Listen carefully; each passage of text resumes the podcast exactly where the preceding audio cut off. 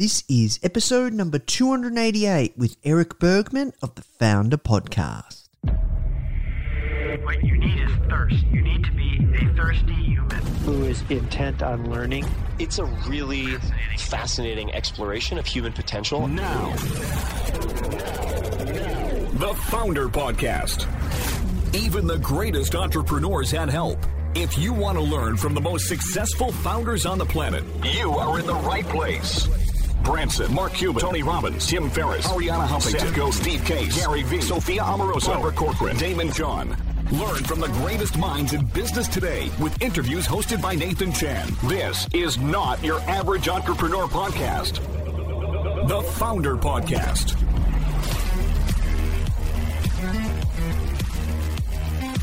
Hey guys, thank you so much for tuning in. Before we start today's episode, I just want to let you know that our goal at Foundr is to help entrepreneurs succeed however we can by giving away high quality content in the form of interviews, blog posts, podcasts, YouTube videos, you name it. We put out so much content to help you.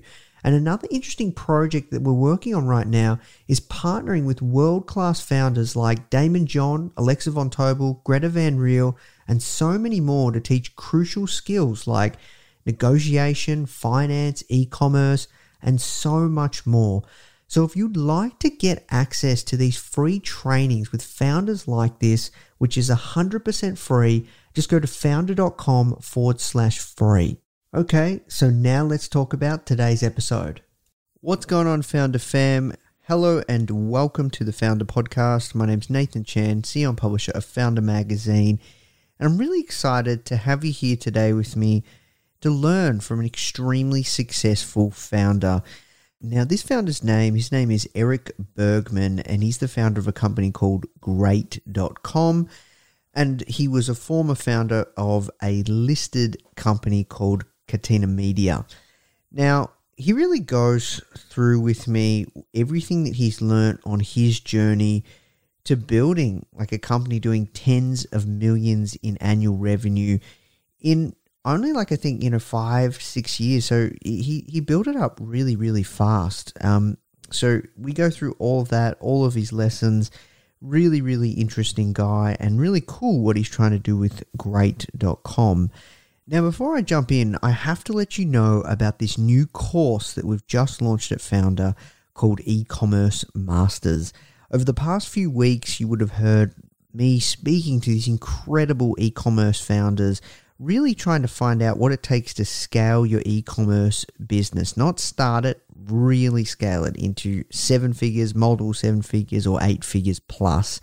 Now, we've got five of these instructors, incredible instructors to teach this course on the five core drivers that you can use to grow and scale your e-commerce business. So if you have an e-commerce store and you're already generating sales, you don't know want to, you don't want to know how to start. Um, we we already have a course for that with Greta Van Riel. We have this incredible new course. It's an early bird special. It is just launched. When we do close this off, when we re release this course after we've focused on our early bird students and our first intake, this course will probably be invite only. It won't be open and it will probably increase by 2 to 3x in terms of price. So this is a truly early bird special. If you have an e-commerce business, I know a lot of you listening might go to foundr.com forward slash e-commerce masters. That's foundr.com forward slash e-commerce masters. I know you're going to get a lot out of this course and also this incredible community that we're building there. All right, guys, that's it from me. Now let's jump into the show. The first question that I ask everyone that comes on is uh, How did you get your job? Well, I actually never had a job. Uh, I started business right after school. I had one job moving boxes once when I was 16. It's the only job I ever had, and I got that because my my brother did it.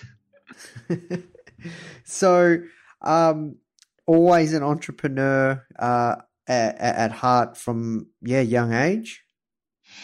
Okay, so I'll tell you about uh, the biggest deal of my life, and we have been going on in our our negotiations for for a couple of days, and I thought that things were gonna it's going to happen yesterday, and he just backed out. So I had to put up a new offer, put it on the table, and after long negotiations, he he finally said said yes to my terms, and I felt the excitement coming up within me, and I pushed over payment, and he gave me the goods, and I just looked at it, and in my hands was the first picture I've ever had of Wayne Gretzky, the world's best hockey player, and I'm eight years old, and this was the deal of my lifetime, and I'm starting here because I think that this is where my entrepreneurial journey took his first steps, kind of. Because I, I, really struggled to make friends when I was a kid. I was a very lonely child and spent most of my childhood alone. But somehow on the schoolyard, the currency for friendship was hockey pictures. So if I had hockey pictures, I had a, a belonging in a sense. So whenever I had something to trade with, I was I was welcome.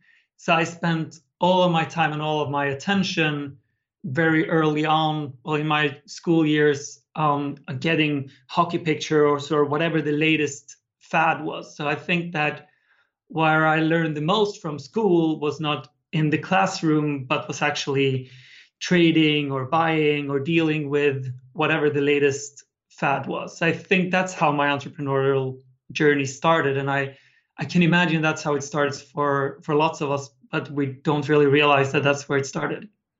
Yeah, I see. So, what was your first company? Was it uh, Catena Media? No. So the first things that I started was right after after school. So I was 19 or so, and well, I started doing lots of different things. Uh, the first real company was a small web agency, where our original idea was to build websites for small customers like hairdressers, printer shops, shoe shops, and we just failed.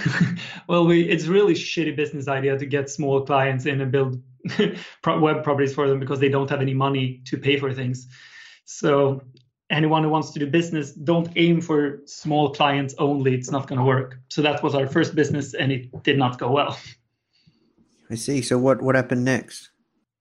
Well, we can we can jump ahead uh, a bit as well. If I, I'll tell another story if you like. Yeah, please. Love the stories, man.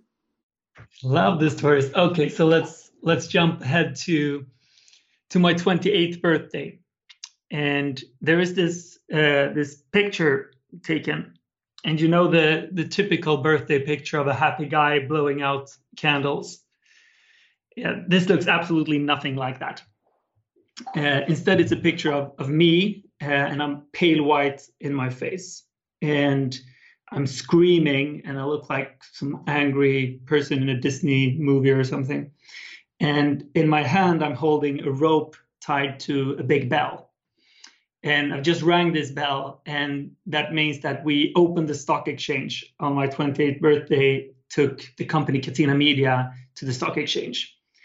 And when I look at this picture, I see that that was kind of the end of a very intense business journey. And I was very happy and still very relieved and very confused in the same moment here because this was the moment I had been building up to. And Catena Media was this online, well, is this online marketing company that was the first success that we did. So it's a company doing marketing mainly for gambling and financial companies. And it started in 2012. This was 2016, so only four years later.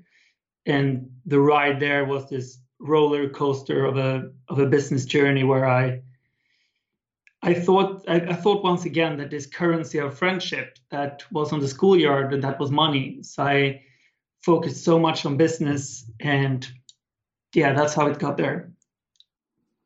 Yeah, I see. So how did you get started with Catena Media? Well, it started from this business failure of a web agency, and it's combined with me being. Uh, so I started playing poker early on. When I was 16, I started playing poker, and at 17, I started playing professionally. and I kept doing that. So that's why I never really got a job. I was playing poker instead.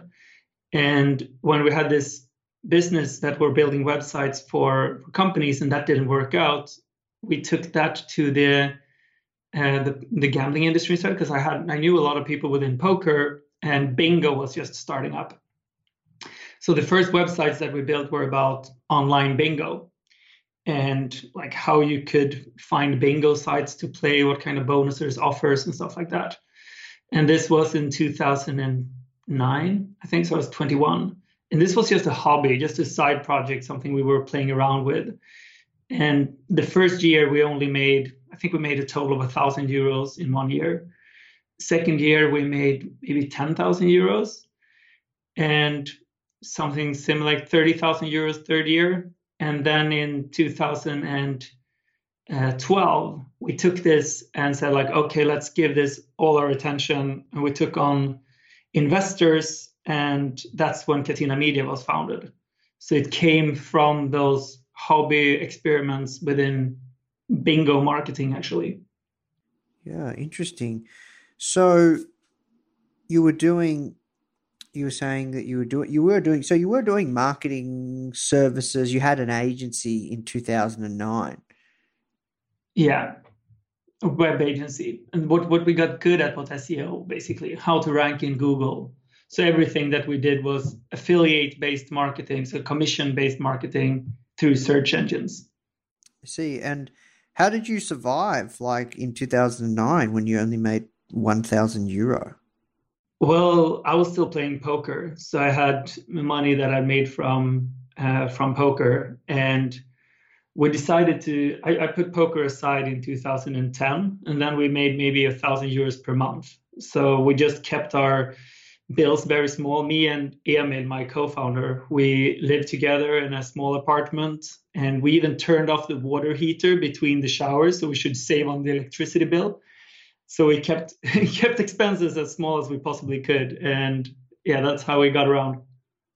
Got you. And and what was the decision uh, for you guys to go all in and, and raise money uh, for your agency? Because that's a like agencies are a fairly high high margin, uh, high high net margin um, businesses. Yes, at this time we didn't do any agency related business at all. We were only doing affiliate. So we had put away ah.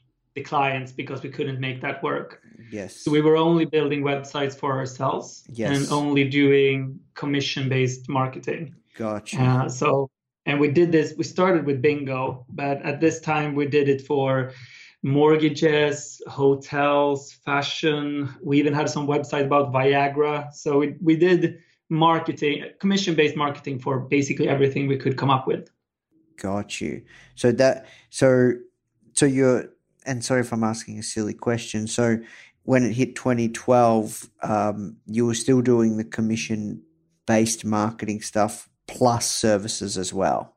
Yeah, we didn't really have anything other than than marketing stuff. Commission based marketing was pretty much everything we did, uh, and we we felt that okay, now we're making decent money. Now this works, but we still felt it was a hobby and we wanted to grow into something, but we had no idea how to hire employees. We were, I was 24. Me and Emil, my co founder, were actually born on the same day in the same hospital by parents who knew each other. Wow. So we've been, we've been friends for a while. Uh, and we were we were born uh, we were both completely lost in how to hire people how to do things so we took on investors more because we wanted mentors than that we needed their money actually. Yeah, I see. Yeah, okay. Um, so then what happened next? Uh, how much did you raise? Was it difficult to find investors? Were there investors in in the Nordic area um, where you're based or? Yeah, so we actually didn't really look for for funding at all. These investors found us and my my girlfriend uh, she was actually working as a nanny uh, for a guy named Andre. And he had just sold his business. He had a big gambling company and he sold it for 60 million euros or something like that. Uh, so he was just starting this small investment company together with his other co-founders, and he wanted to invest in our company. So they actually found us more than anything else, and it was just by coincidence because my girlfriend was working as a nanny in his family. So we didn't really look. There were more those people wanted to do business with us simply because my girlfriend had told him about what I was doing and he was curious. Ah, I see. So, how much did you raise? Are you able to share? Uh, yeah, we actually didn't raise any money. We sold half of the company and we valued it at uh, 700,000 uh, euros at the moment. So we we sold 50% of it for about 350,000 euros. Um, so we took that money outside of the company. We didn't. We were actually very cash flow positive at the time. Well, very. We made maybe 30, 40,000 euros a month, something like that in profits. Uh, so we sold very cheaply. On the on the IPO, then four years later, the valuation of the company was about uh, well 1.6 billion Swedish kroner. That's roughly 200 million dollars. Yeah, So wow. it, it was a good journey. Yeah, wow. That's that's um yeah, you guys uh increased enterprise value quite fast. So how did you do that? Well, firstly, we were we were very good at SEO, so how to rank in Google, and we had built large systems for it that worked really well back then. And what we did differently from all our competitors were that we started. A, we didn't take any money out of the business, which most of our competitors did. So we started hiring a lot of people, but we were also very good at acquiring competitors, and we did that on an on an earnout basis. So we got really good at buying companies today. We became almost like a private equity company doing this, that we took all the money that we made and we started buying competitors with it. And these kinds of websites back then in 2012, 13, 14, you could buy websites for maybe two times yearly profit or something. So it was very cheap because it was high risk. Uh, but we did that and we managed to even make them more profitable because we had good good tools to rank them in Google. So we I think in in 3 years time we acquired 20 different companies or something like that, which was a very big part of the growth, but pretty much everything was self-funded. Yeah, wow, that's crazy. So like that's that's crazy in what we're talking a that's that's a basically a four year period you acquired 20 different companies and an earn Yeah. usually in an earn out capacity so the the uh, you know the founder or founders had to stay there for a period of time Yeah. Wow um talk to me about that like how, how does how does that work um yeah why why acquisitions So the reason for acquisitions was that there was very cheap at the moment. So we were we were basically buying websites that were working in the casino space. So we were focused on online casino and that was ranking in Google. And the market price was one to two times profits. And we believe that that was way too cheap, that we could actually probably have paid five times or six, seven times, which is the market price now. So we started the first ones we acquired, we actually more or less got for free, ironically, because it was um, it was a Norwegian enterprise, and the Norwegian government just changed uh, laws and regulations about how to deal with gambling and marketing for gambling, and that Norwegian company just wanted to get rid of their assets. So we took them on for free and told them we will keep running this, we'll take the legal risk because we were not based in Norway and we knew that we weren't breaking any European Union laws. And they got an earnout based on we were just running it. And then that project turned out really, really well. So we kind of felt, okay, we can do more of this. Uh, so the first one happened more or less by accident and then we just kept on going. Mm, I see. And and like these were sites that I guess were ranking for key terms that you were trying to rank for for clients. for for ourselves. So we own the Ah. assets, and then we had advertising on. So you could think of our sites like hotels.com, for example. Yes. That's an affiliate. It's a similar business model. So hotels.com would buy other websites about hotels and they want to rank them, but they are not actually owning the hotels. Got you, got you, got you. Yeah, because when you say marketing services or commission based marketing, I thought you were saying that you were making a commission off other people's websites, but it was more driving traffic from affiliate marketing, right? Yeah, only Yeah. affiliate marketing. Yeah, Good Yeah. that you clarified that. Thank Yeah. you. Okay, all right, awesome. That makes sense. So, so basically, you were buying, uh, you know, web websites that were ranking for key terms that you guys were going after, and kind of building up a portfolio of websites, because you know, you know, you from from an SEO standpoint, you can get that website to talk to the other website, and then that gives it a good ranking, and all that kind of thing, right? Yeah, exactly. So that's what we did. So we kind of built a big portfolio of assets that could strengthen each other. Yeah, I see. And when you uh, acquired these assets, they didn't really have many people or team, right? So it was easy to acquire that many. It wasn't like these big companies with internal processes and systems. You just kind of take the site, put it under your hosting, change the, you know, the change the domain to or, or keep the domain, etc., cetera, et cetera, right?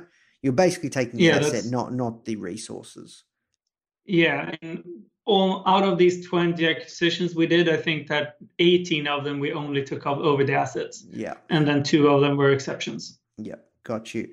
I see. So, um, by the time you guys were gearing for IPO, why why was that? Um, why did you choose that path versus sell to private equity or sell to a competitor, et cetera, et cetera? So we actually started looking for a buyer early on, well, or kind of early on, and it was a pretty much an unsellable business at that time because there were no big companies doing what we were doing. So even if we were if we were a company at the time, maybe we had annual revenues of about um 10 million euros or so, uh, and we were pretty much the biggest ones in the industry. So there weren't any competitors that could acquire us really. There was one, maybe two, and we didn't come to a conclu- agreement with them. And no other uh, private equity companies kind of bought anything in this space. It was affiliate, casino. People didn't understand it, so no one did really acquire. We spoke to a lot of people about a potential acquisition, but no one really wanted to. And then one of our only bigger competitors actually went for an IPO and it went really, really well. And we're like, hey, we could do that. Uh, so we geared towards that and we did the IPO in 11 months, I think, or something like that, which was a very, very hectic period. And I wouldn't recommend anyone to do that because it was just painful, but it became like our best way out. And financially, that turned out to be the by far best decision because we, we had an offer on the table that we considered a year before the IPO, which was 28 million euros. And then just a year later, we we took it to the stock exchange on yeah 160 or whatever it becomes in in euros. Yeah, I see. So, um, I'm curious. Uh, when you said it was painful to to get ready for IPO in 11 months, why why was that exactly? Okay, so the the company was very young to start with, and we had come to where we were uh, by working too much. It wasn't. Uh, it was the less the, the less glamorous part of startup life, which isn't really spoken about, which is the sleepless night or the stress or me having a whiskey bottle next to the bed because I couldn't get all my thoughts out of my head, so I had to drink before I fell asleep. That was my my journey for for a few years, and that was business as usual. And then putting an IPO process on top of that, which is so much paperwork, so many meetings with investors, so many things that me as a was I 27 year old have absolutely no idea how to deal with. And I had a great team. Uh, we had a great team in the company, so many talented people, but no one who had done an IPO before, no one who knew what that was, and no one who had that experience, which means that everyone pushed themselves far harder than was reasonable. And I think it wasn't really for any use. We could have done it in 18 months instead of 11, and it wouldn't really have changed anything. So there wasn't. I think it's rarely there is a position where that urgency is so important but I made up the idea that it was so important. Everyone else seemed to made up the idea that it's so important that we do this as quickly as possible. But I don't think that it's it's very uncommon that it's ever important to be that quick in anything. Yeah, no, that makes sense. Um, so when you listed the company, you guys uh, were at 10 mil annual revenue and you got a 20x multiple? I think we valued at like 12x the next year or something like that early on. How they got to it, we had we were growing very very quickly uh, since we were came uh, since we had that pace, and we had a 55 or even 60 percent profit margin. So we were very very cash flow positive, uh, which led to a high valuation and the valuation has gotten down quite significantly since then. We had a skyrocketing rally for two years, and now we've been, well, that company I'm not involved with anymore has been falling behind a lot in the last year. Yeah, I see. So it was a 55% net margin. Yeah. Wow, not gross. That's that's pretty that's pretty impressive. Yeah. Um so talk to me around kind of lessons around leadership I know you had some uh, cool stuff you wanted to share throughout that. Journey. Yeah, I think that's so. I did this video on on Instagram the other day with the 13 leadership tips, and I've never gotten that many replies or answers to to anything. So I'll I'll go through a few here, and we'll see if we keep going. So I can just start with the five first ones. And first one in this is to be a role model that the team is not going to do what you say they should do. The team is going to do what you're doing. And you need to always keep this in mind when you're doing anything. Uh, second one is to do the dirty work first. That whenever you're starting a business or whatever you're doing, you are not too good to do anything. So get your hands dirty and well be a role model in this well show that you're willing to do those things because then you have a good understanding of what everyone else is doing. You know what to recruit for and you can kind of do all of these things. Um, the third tip is to show appreciation and do this all the time. So whenever you can whenever someone's done something good tell them. And even better than just tell them tell them in front of other people. Say very specifically like nathan i really liked when you reached out to me for this podcast. I think that you did a great job in the interview. Thank you so much for this. And make sure that people hear you when they say that. That's the best way of showing appreciation in my experience. Uh, the fourth tip is to give away the credit. So whenever you can even if something was your idea give the credit to nathan. Give the credit to someone else. Like say wow thanks to him this happened. Because credit is free to give away and it's often much much higher valued than than money. So whenever you can give the credit away whenever it's someone else's that actually could take the credit give it away. And fifth one here is to care about what's right and not who's right. And i heard simon sinek said this the first time and to me it just makes so much sense. That just leave the ego by the door don't think too much about what uh, who's right and definitely not if you're the one struggling for it. Always aim for finding out what's right because that means so much more. So that's yeah five quick ones and i can do a longer video for it something and post on instagram or whatever man keep going would love to hear the rest bro oh keep going then bum, bum, bum, bum. tips number six yeah okay i'll go through it so tip number six here ask, don't demand. That whenever we're telling, hey, Nathan, go do this, then that immediately will raise a barrier in you feeling that I don't want to do that. But if I instead say, hey, can you please do this for me? Or what do you think about this thing? Or so if you turn everything into a question instead of a demand, it will make it so much more fun to help you with whatever it is that you're needed. So that's number six. Number seven is listen and make everyone feel heard. That whenever someone has an idea, even if it's a really, really shitty idea, listen to it because that means that you're you're showing with your body and everything that you're doing that I'm valuing your input, I'm valuing your thoughts, and people feel that even if you're not doing their idea, you've at least considered it and given them appreciation with your time. Which ties into tip number eight here, which is leaders talk last.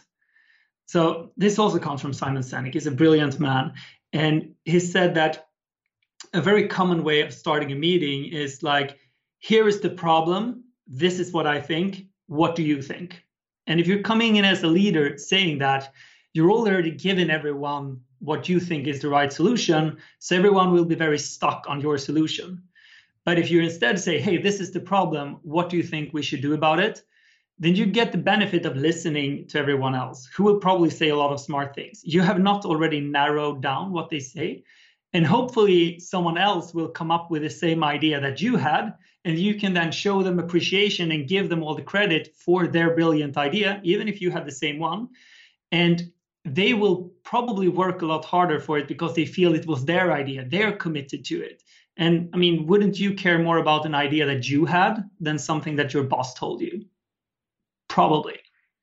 So so by talking last then you can just summarize what everyone else said or you can even ask someone else to summarize and you kind of take the best parts of it and you get to just direct the dialogue with questions. So only ask to understand only ask for people to kind of keep elaborating on what they mean. Never say this is my path or at least doesn't don't say it until you're the last one speaking. Um, the nine one in this was understand what others want and find a ways to give it to them which means that the key to someone's actions is to understand what do they want.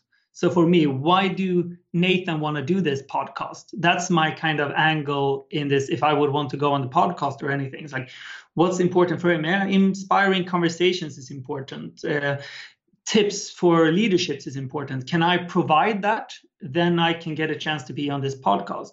So whenever you're talking to someone in the team, okay, Carl here, he is looking to be be challenged. And now I know that because I asked him what is it that he's looking for. How can I bring tasks to him that he feels that he gets challenged from? So we're actually meeting his needs instead of just giving him something. And I could communicate from a perspective that I know what it is that he wants.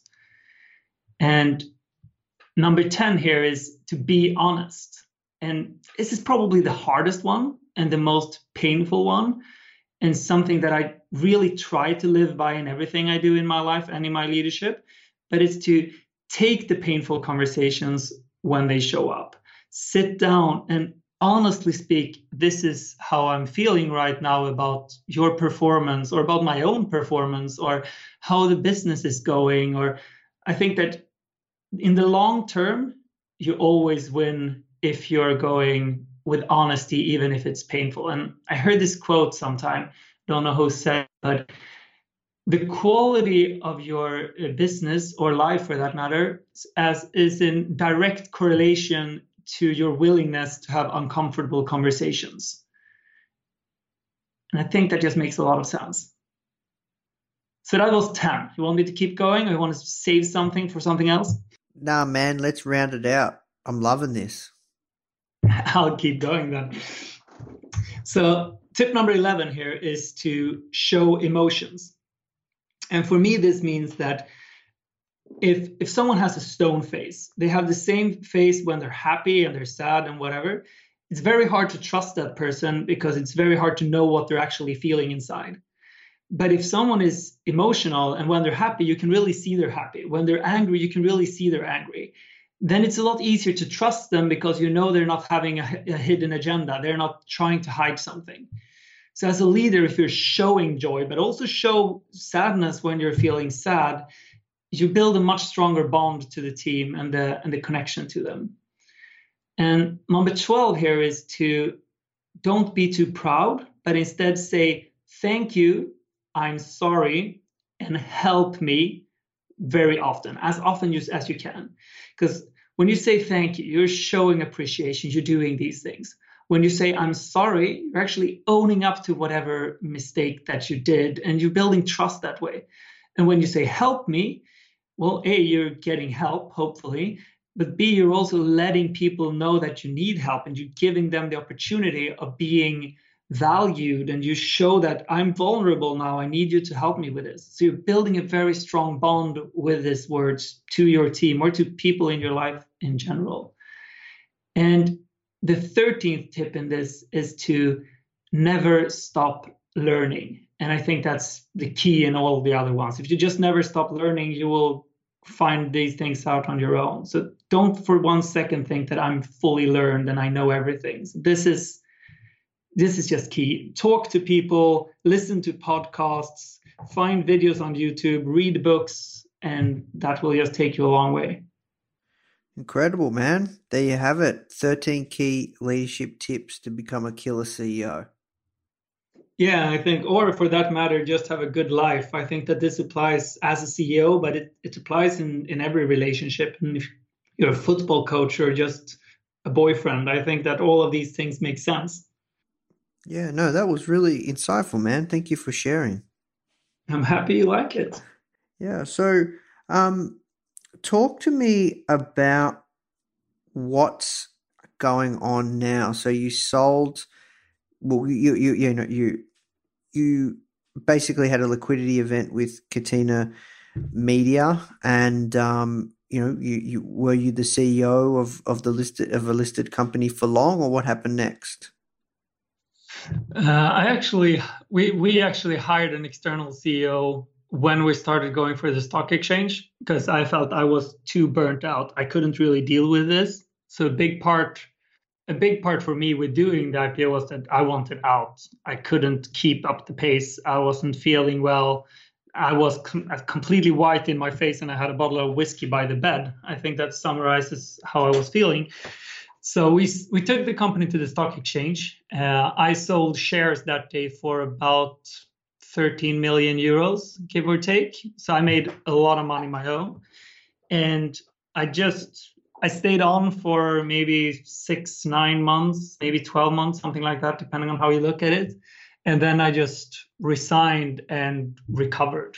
So I didn't really do anything for uh, for two years, and I went into quite dark place in my life, I would say. Oh, really? That yes, it's I have been chasing this money all of my life. Since that schoolboy realized that okay, hockey pictures can bring me friends, and I kind of felt that if I only get hockey pictures that time, I would be happy, and then that turned into if I only get money, I would be happy, and then I reached all of these financial goals and dreams of my life. And for a while I was super happy. I mean, it was a very it was a very emotional exploded explosion in my body that day, obviously, and it didn't last that long. I mean, how long can any emotion last? And for me, maybe it lasted a week, and then it was like, okay, what's missing now? I have all of this money. I can do whatever I want to do. I can go wherever I want to and I have this financial freedom for the rest of my life. And there was still something missing that I couldn't really figure out. So I, I was quite depressed. I ended up breaking up with my my girlfriend. We had been going through a rough patch for many years actually, but I just focused on business instead of on her. And that's probably the reason why it didn't work out very well. Uh, and we had been together for seven years. So now I was like, okay, who am I without her? Once again, I have all of this money. That's what I've been chasing all my life. And still something is missing, and I couldn't really figure it out. Uh, so I started to involve myself in a lot of different charities. A friend of mine, he said, "Hey, do you want to uh, help out this charity project in in Africa?" And they were building a school.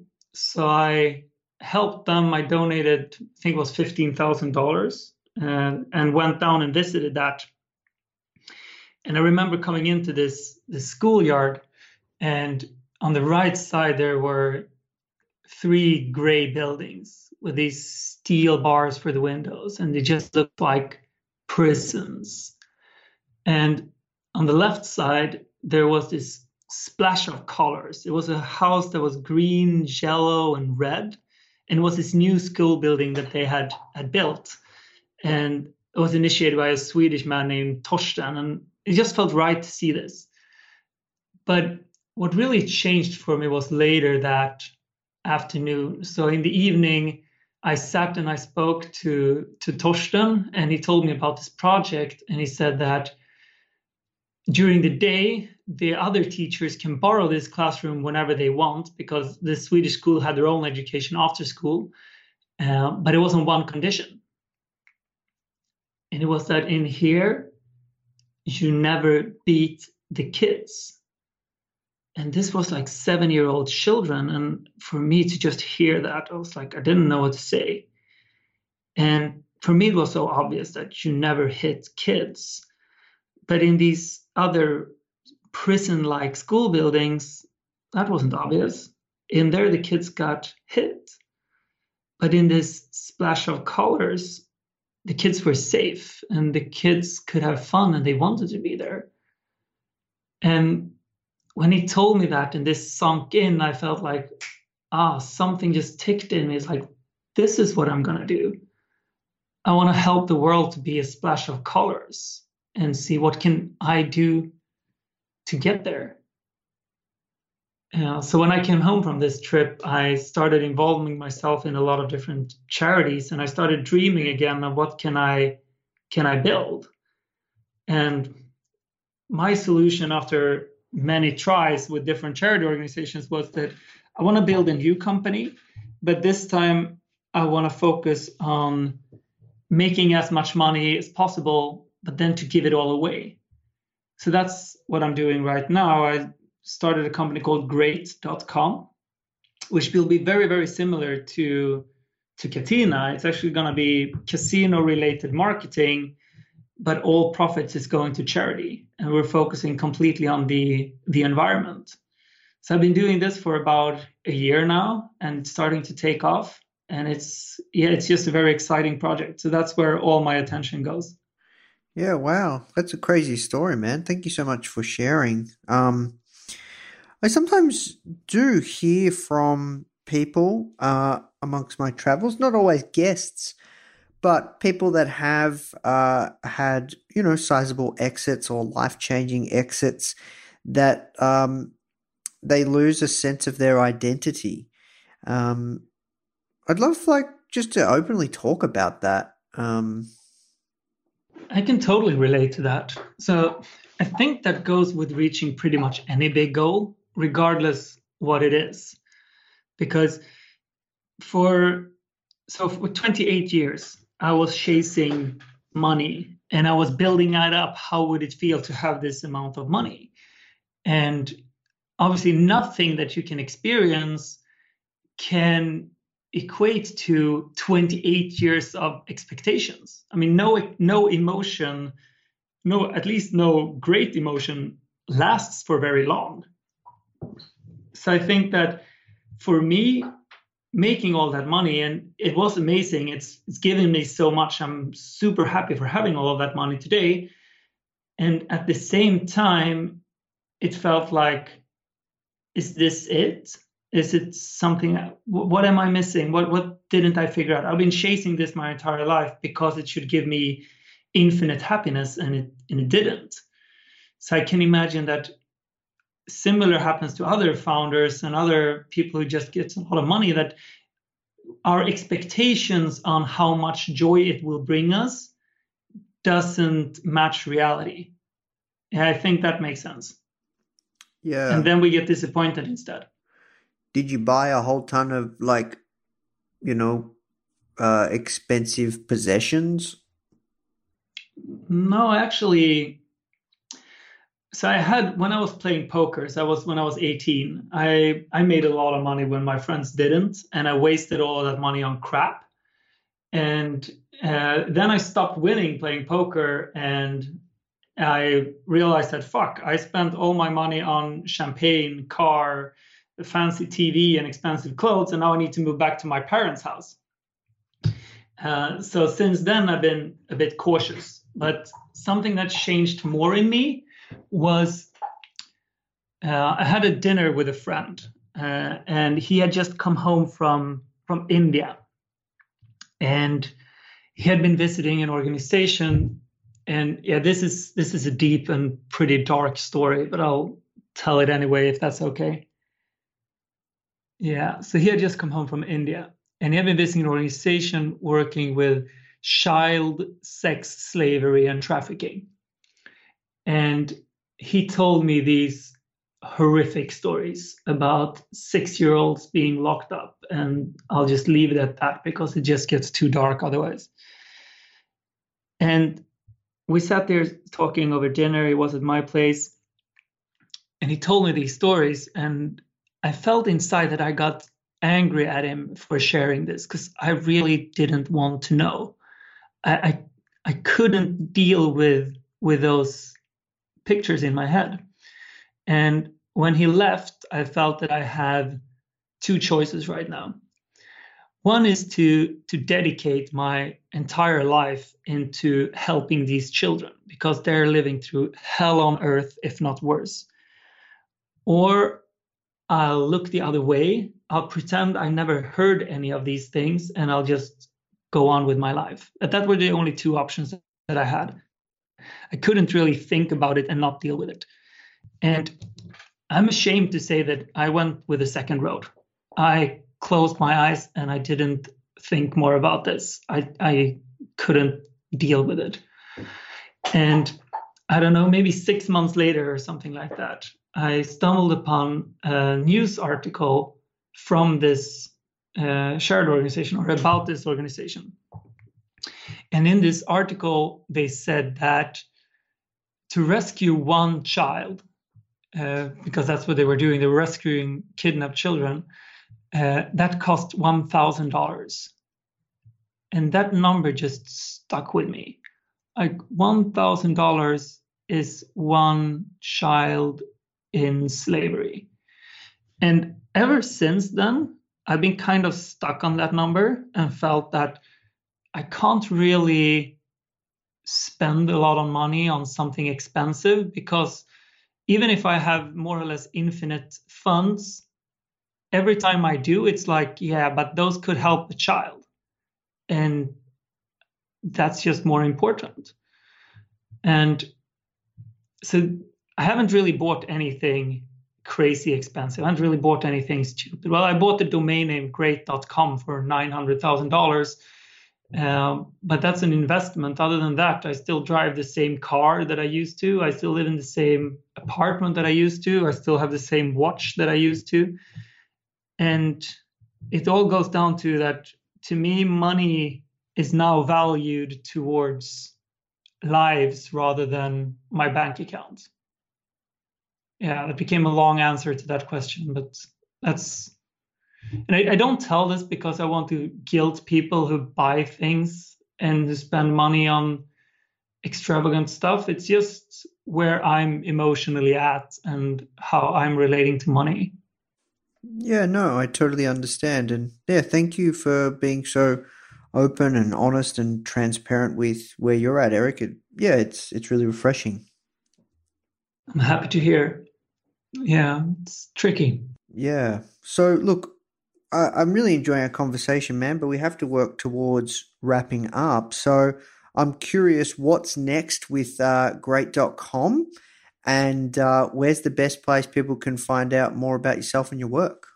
So for me right now, a lot of focus is is actually on podcasting and social media relating to great.com because what we did with with Catena was that we got really good at search engines and how to scale that in a way uh, using mass websites and stuff like that. And now I'm trying to come up with a similar way of doing it, but using PR and media and getting attention into charity and these kinds of things. So I'm doing a podcast called Becoming Great that we have about um, great in the project, but it's also about personal development and leaderships and how to send better emails. So that's one great way of, of keeping track of it. And I'm I'm actually applying your strategy to Instagram at the moment. Oh uh, wow! The uh, the unicorn strategy. I picked it up from you a couple of months ago, and so the unicorn strategy for you listening is basically go through various Instagram accounts with similar content as yourself and find the unicorns, which is the posts that have gotten by far the most likes, because uh, they have already proven to be social spreading so what I'm doing now is that I'm doing this on similar accounts and I find posts that really work on Foundr, for example. I took a lot of inspiration from you guys.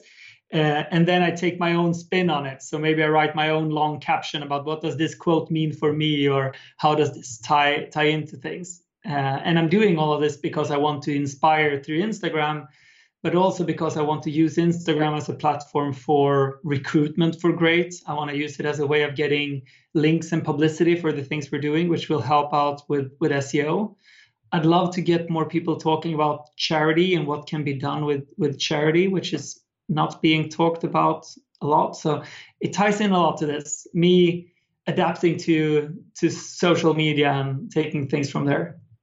Yeah, wow, really cool. Well, look, um, Thanks uh, so much for the shout out, Erik. Not often our guests uh, pay that much attention to our work, so thank you.